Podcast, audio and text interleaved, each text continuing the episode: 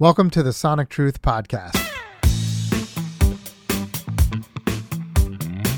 At Radio Show this past September, we were lucky enough to moderate a panel about sonic branding that featured true radio luminaries, including Fred Jacobs, Pierre Bouvard of Westwood One, Stacey Schulman of Katz Media, and my guest today, Phil Becker.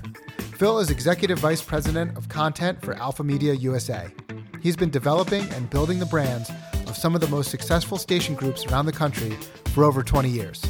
We invited him to our radio show panel to talk about the incredibly unique approach he applied to building the audio signatures for 95.5 Portland.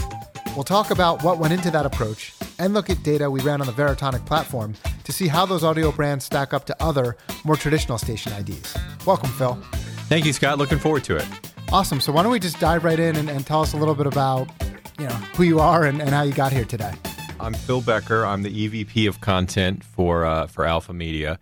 Basically, if it comes through a speaker or a smart speaker on our 192 stations in our close to 50 markets, uh, somehow it's come through my desk or, or my computer. So, really fortunate to do it. So, I have all these stations. We have stations as far as um, uh, west as Alaska that I help, and as far east as Columbia, South Carolina. So, uh, I'm based in rainy Portland today.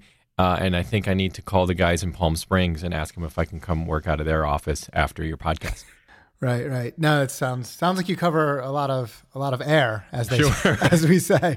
Um, so, uh, so I mean, for, for those of us who who don't know the the fine points here, so what, when you say help, what do you mean by help? You know, the best way I can explain it is we have individual uh, program directors that that run the individual stations, and and so you know they're choosing a lot of the things that are uh, part of you know owning that house and running that house and being the head of that household. Um, whether it's the the staff that they're they're hiring, which are the people that they live with, whether it's the um, way that it's imaged and packaged, which is the way the house is decorated, uh, whether it is the stations in their cluster.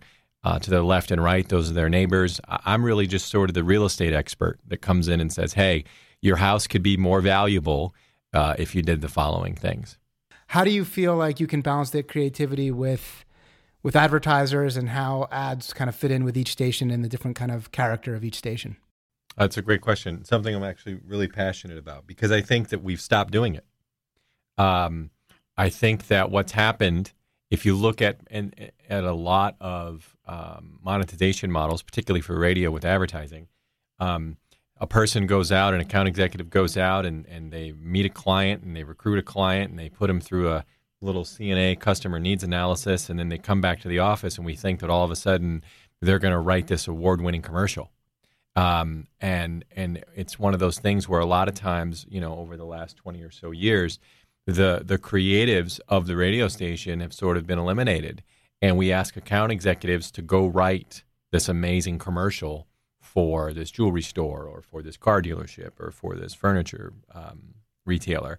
And and the truth is that a great salesperson has a completely different DNA and structure than a great creative copywriter or or a great a commercial production writer. And so you know because we're we're um, guilty of taking an industry and and thinking to your first question uh, or second question that creativity is a commodity we just go, oh, well, Jim sold it to the jeweler. jeweler. He met with the jeweler. Jim can write that commercial. Well, Jim didn't get into radio because he wanted to write commercials. There is people that got into radio because they wanted to write commercials or got into advertising because, you know, they watched Mad Men and Donald Draper inspired them with the carousel speech, right? Um, but but those those people are, are are oftentimes, you know, sort of set by the wayside. So, you know, I, I wish I could say to you that that the that the radio industry is back to you know writing wonderful commercials. I wish I could say to you that the that the radio industry takes their commercial advertising as seriously as they do even advertising for themselves. You know, I wish I could say to you that the radio industry cares as much about their commercials as you know the Super Bowl does, um, but they don't. Um, and they cram as many of them in as they can in an hour, and they basically, as a general rule, most commercials um, are this is my name, this is my business, this is where you can find me. And they're full of cliches. They're full of, you know, let me give my phone number four times as if people remember phone numbers. Um, so, you know, I just think that we've gotten away from that. And, you know, there's there's all these statistics, depending on who you ask, on what is the attrition um, percentage of advertisers to the radio industry. And, you know, when we talk about how to minimize that and, and mitigate that risk, I don't typically see people saying, "Well, let's write better commercials." You know, they go, "Well, we got to, you know, we got to make sure we're calling on more clients. We got to make sure that we're we are, you know, we're checking on their business. We got to make sure we're saying thank you." But we never went back to the epicenter and the core of the thing, which is let's write them a great commercial. When stations want to promote themselves and get you to listen to them more and get you to to talk about them more or engage in some sort of behavior, whether it's follow them socially or enable uh, their smart speaker or you know begin to stream them or to listen to their podcast they come up with all sorts of ways and benefits and reasons to tell you to do it that they hope you'll remember.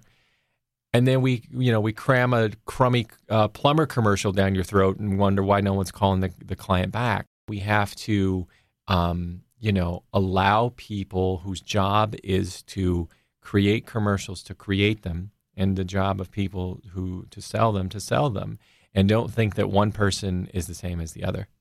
Right. Now you said so many things in there i almost clapped like three times uh, thanks. Okay, okay. clap away. Like, seriously it's just so I mean, it's just like you know, just starting starting with like how important the creative is, right? And you know, and obviously, good creative is, is one of the biggest factors in in the outcome of an ad, and it's the thing that people seem to pay the least attention to. I actually have a, a side question to that. I'm curious to hear your opinion on the barrier to to create content is is basically gone, right? There there used to be you had to at least find your way into a studio. You had to have somebody sign off on it because there was studio time or there was you had to get to a different room like you couldn't do it on your phone. And and that accessibility is really cool on some level like it's great. But on the other on the other hand it doesn't it doesn't filter out like the people who who like you know the account person just making the ad or doing the VO because they can do it so quickly on a USB microphone or whatever. Whereas before you had to at least get in the door somewhere else where they had a microphone. Do you see that also where it's so easy to make content that it doesn't filter out the crap? I do. I, I think that you hit it perfectly because the barrier to entry is gone. Um, you're going to see more um, marginal marketing. I like you know, I, and that's by the way, that's one of the things that like sometimes if I listen to a commercial, I'll say congratulations on your marginal marketing um, and and and you know, and but I think that you're right. The technology is going to allow for for more of that. It kind of doesn't matter, and I'll tell you why. The real goal, whether it's for an advertiser or or whether it's for each other, is for what you hear through your ear to touch your heart. That's what we should be worried about. So, you know, I want to just I want to spend time going. Let's help people feel something after they hear something so to that end, like you know, I think one of the things that that is at the core of, of frankly what we look at uh, every day at Veritonic, but in general is, is, try to understand that emotional response. And and while we certainly put some science and and data uh, behind that, ultimately the goal of, of our of our technology and, and actually my the my the genesis for me starting the business was I want to know how the audience was feeling right now, so I could react to that. Um, and so to your earlier earlier point about if you could understand your audience better, and, and not necessarily not forget Veritonic for a second. You just took the time to to understand what your audience is doing, how they're feeling, how they're responding. That would liberate that creativity in a way where, like, well, look, I know I'm going to find out and get some info back from my audience. I should try some stuff rather than just do what the ad before me did. Um, do you see that kind of just like lemming mentality and that's there? Are there basically a cut and paste thing happening? And do you see, or do are there is there an outlier you can point to where um, you know, there are advertisers that are taking some chances. Yeah, um, I think you you are correct. There there is a lot of the uh, the Me Too marketing. This is how I market my business. Yeah, me too. You know, the true test would be this: if you if you went and you took a half a dozen spots, and and I actually do this with with radio stations, but it applies to advertisers, and you removed all of the names uh, that would identify who the client is can the consumer be able to tell you whose commercial it was? If you didn't say it's blah blah blah tires, would they know that it's blah blah blah tires? Because if they don't, then that's not an effective spot for blah blah blah tires, which by the way totally should be the name of a tire store. Uh, but but that's the point. If I took the Apple spot, you know, here's to the crazy ones, and I remove any references to Apple, and there's very few references to Apple in that spot. You know who that is, right? Yeah, based here in Portland, we have Wieden and Kennedy, which I think is probably one of the best advertising agencies in the world. And so, you know, I walk past them every day on my way home, and I and I walk by there and I go, man, Apple commercials were made there, Nike commercials were made there, you know, got milk commercials were made there. Just iconic things that that came out of this room. And, and I'm walking past it every day, and, and I say to myself, what's something that I've made that someday somebody will um, say, hey, you know, Phil made that. Um, but but you're you're you're right. We don't do that. What we do is, you know, it's funny. You brought up a great point on the barrier to entry, and and what happens when you remove the barrier to entry is you're able to do more with less resources in less amount of time. So you would think, Scott, that if I had more available time, I would put more energy into my creative, but I don't. I just go, okay, cool. Well, I got that done. Here's the next thing. Here's the next thing. Here's the next thing. If you take your creative, um, oh man, should I even offer this? Yeah, I'll offer this to you. So, so you know, over the last six eight months, I've been going through a, a, a really crummy breakup, and so I decided to write a few letters about it. And when I look back at those letters, I go, boy, if I put as much effort into helping clients write commercials as I did writing these letters, these would be award-winning spots you know, I'll show this letter to someone uh, that I go, yeah, I wrote this. Should I, should I send this to her? And they're crying as they read it. And I'm like, well, wait a minute. That's just words on a piece of paper. The jewelry store just needs words on a piece of paper. Geico just needs words on a piece of paper. All we need is words on a piece of paper. But as a general rule, we go to work, we check a box. Yeah, we put words on a piece of paper but they're the same words we put on the piece of paper for the other client. Right. And so I guess like the, the big thing there is, is, and by the way, that's amazing that you, you can bring it so personally in. And I think when something is authentic, yeah, probably shouldn't um, have done that, but no, I mean, it's funny. The thing we look at, the most common thing that we're asked to measure is authenticity. Um, and and that's just you know when something's authentic, whether it's a great song or whether it's a great ad or whether it's a great movie or whatever. Like you know, some it came from. You can tell when something's authentic. It's just it's in our DNA, and when something is is not, um, it just doesn't resonate the same way. And and and it is a subjective thing. And and what's authentic to you, um, and you know, may not be subject. You know, may not be authentic to me, and that's what makes that so difficult.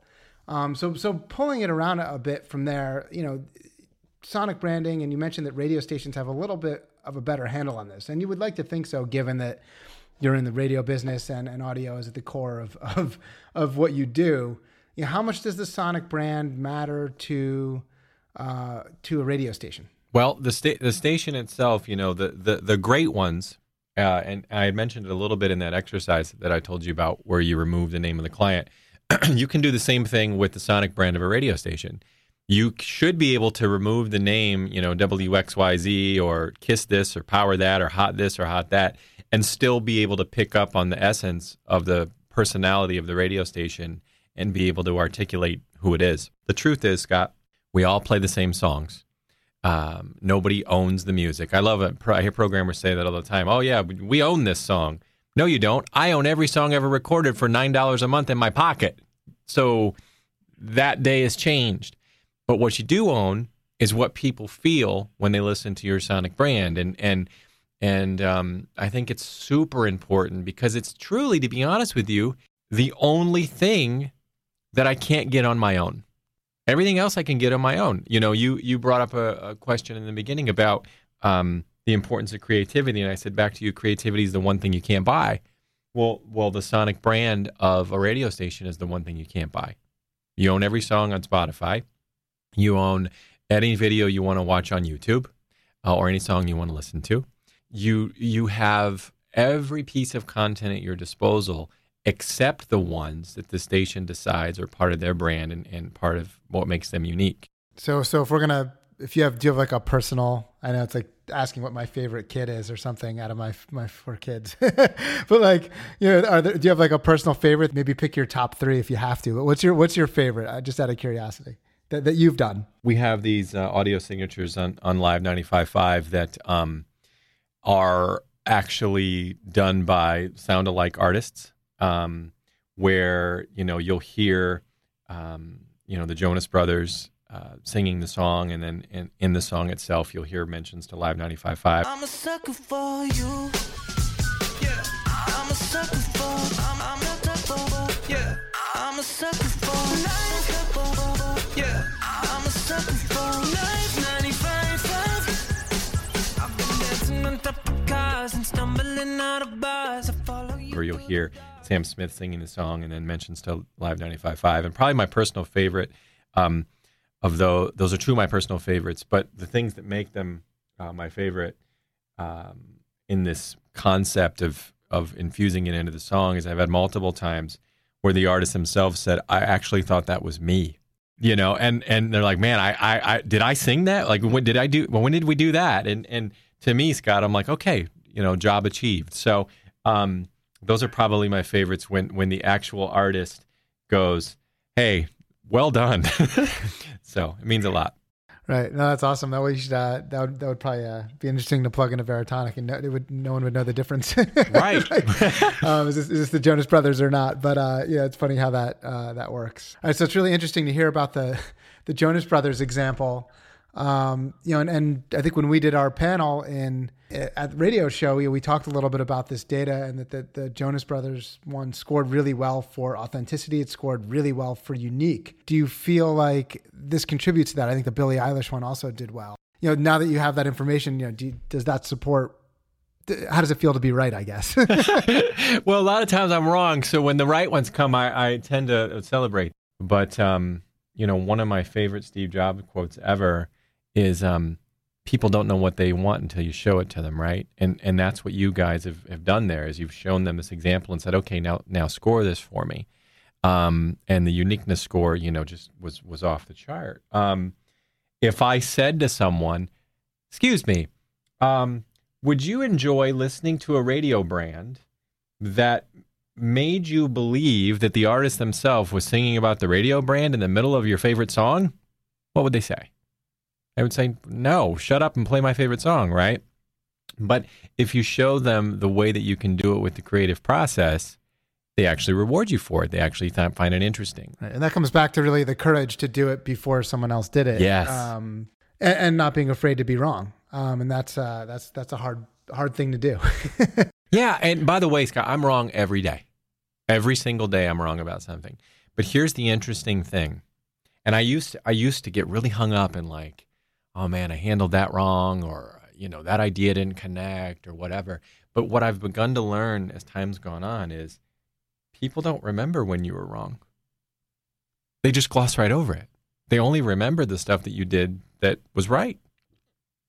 They, they go, oh, wow, that was so cool. Um, they don't remember the stuff that didn't connect with them. So try stuff fall on your face do it do it over and over and over so it, it feels good to have that that idea right and it also feels good to have it, you know, authenticated or, or validated, I guess I should say, um, through your through your research. And and that's one of the things that I, I, I really appreciate about what you guys do is you test sonic brands and and audio effectiveness for advertisers. And and radio stations they they they should be doing that for all of their clients. It should be something that that um, just be part of the package, part of the buy. You know, I hear those commercials about, and and you've heard this a million times over years and years. Uh, tell them you heard the ad on, you know, Live 95.5. And what they're really doing is they're really trying to measure the effectiveness of if their ad was working. Well, X amount of people came in and said they heard it on the radio or they didn't hear it on the radio. That's your research? Right. Well, that's that's the fear of being wrong thing, right? And that's that's that's the hot button item here. And I think, and that's a great, I think, message to get out on this podcast is people are so afraid of being wrong um, that they don't try things. And frankly, they don't want the data. And when they do go to find out after the fact, they only want to ask the question that they're confident will not prove them wrong. right. um, and like you're you're not afraid to be wrong, and and you've you've come to grips with that, and that allows you to be more creative. I think, yeah. Imagine if imagine if Bob Dylan was afraid of being wrong, like where would we be, right? You know, like right, like he went out there and played though, and he he he was in touch with his audience. He and he took tons of chances, and and I think like that's just one example. But that that's and here is your you know you'll try three three things that aren't the Jonas Brothers or, or those sound like that'll probably that could bomb, and you're not afraid to do that. And I think that. Um, hopefully, as people are getting little nuggets out of these podcasts, right? This is why we do them, right? The, the, two or three takeaways. One of them in here, I think, is don't be afraid to be wrong, and don't be afraid to ask the audience. It's okay if you hear, you know, that wasn't good or that didn't work. That's okay. Sure. Look, we, you know, we're gonna. There's gonna be people that are gonna listen to this podcast today that are gonna go out to dinner tonight, and someone from the restaurant's gonna walk up to the table and say, "Was everything okay? Was everything to your liking? You know, um, are you happy?" And and the restaurant is is willing to say, "Hey, is there anything in this experience that wasn't ideal for you?" We do that with restaurants, but we don't do that with multi-million dollar brands. It's crazy to me. Well, that's because they know that most people won't actually say when something's wrong. Although it sounds like I would never want to be your waiter. um, no, no, it's you know. But, but here's the thing: people will say when something's wrong because they've now grown up in a world where they review everything, right? And and and you get on Yelp and and you leave the restaurant and they want you to review it. I got out of an Uber this morning, and what does it do every time? It wants you to review your driver. Everybody lives in a world. You know, get, download this app now. Review it. You know, do you like this app? It flips the other way around. I'm, I'm worried what the Uber driver's going to give me. Right. I'm like, did I, did I close the door too hard?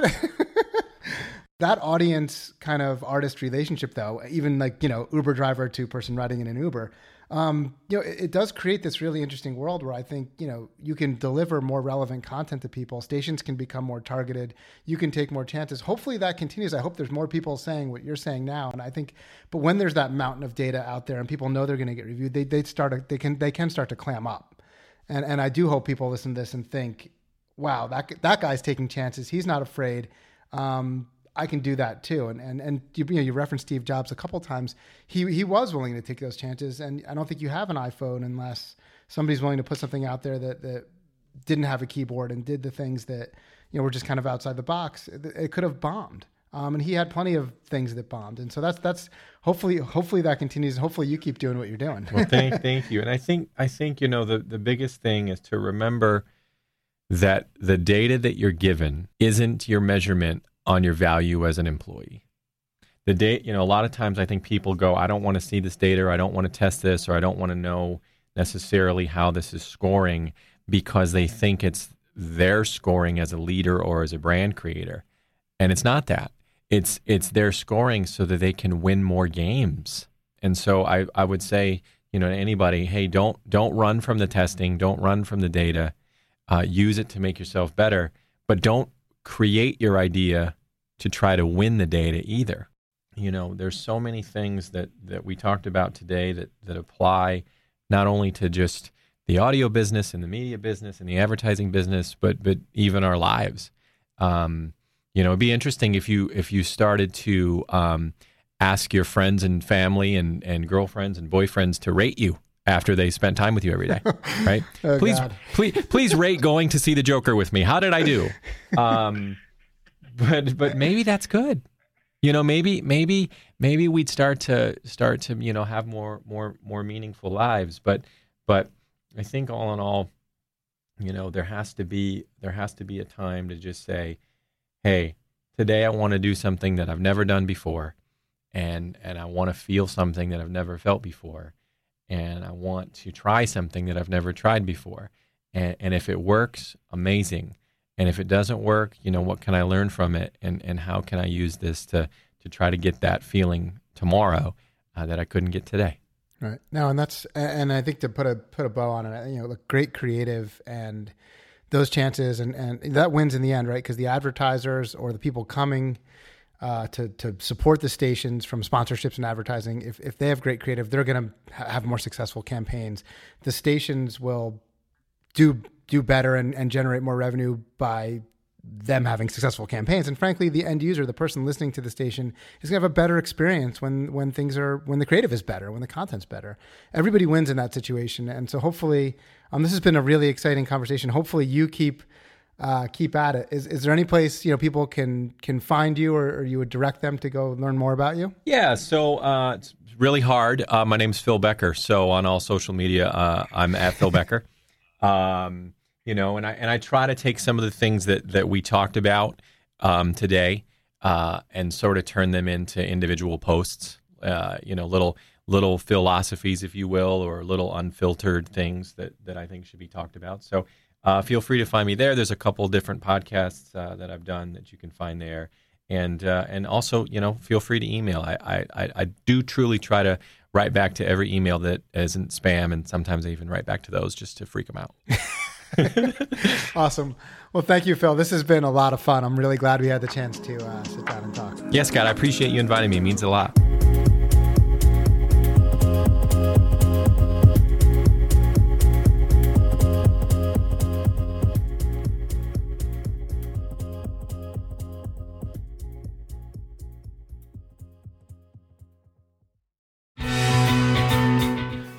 Listening to a podcast production of AW360, the year round content destination from Advertising Week. Visit AW360 at 360.advertisingweek.com and be sure to check out the other AW360 podcasts now available on iTunes, Google Play, Spotify, and Stitcher. Producers on this podcast are Jack Hirschman and Richard Larson, with music provided by Audio Network. For more information on Advertising Week, the world's largest gathering of advertising, marketing, and technology leaders, now in six markets across the globe, visit www.advertisingweek.com.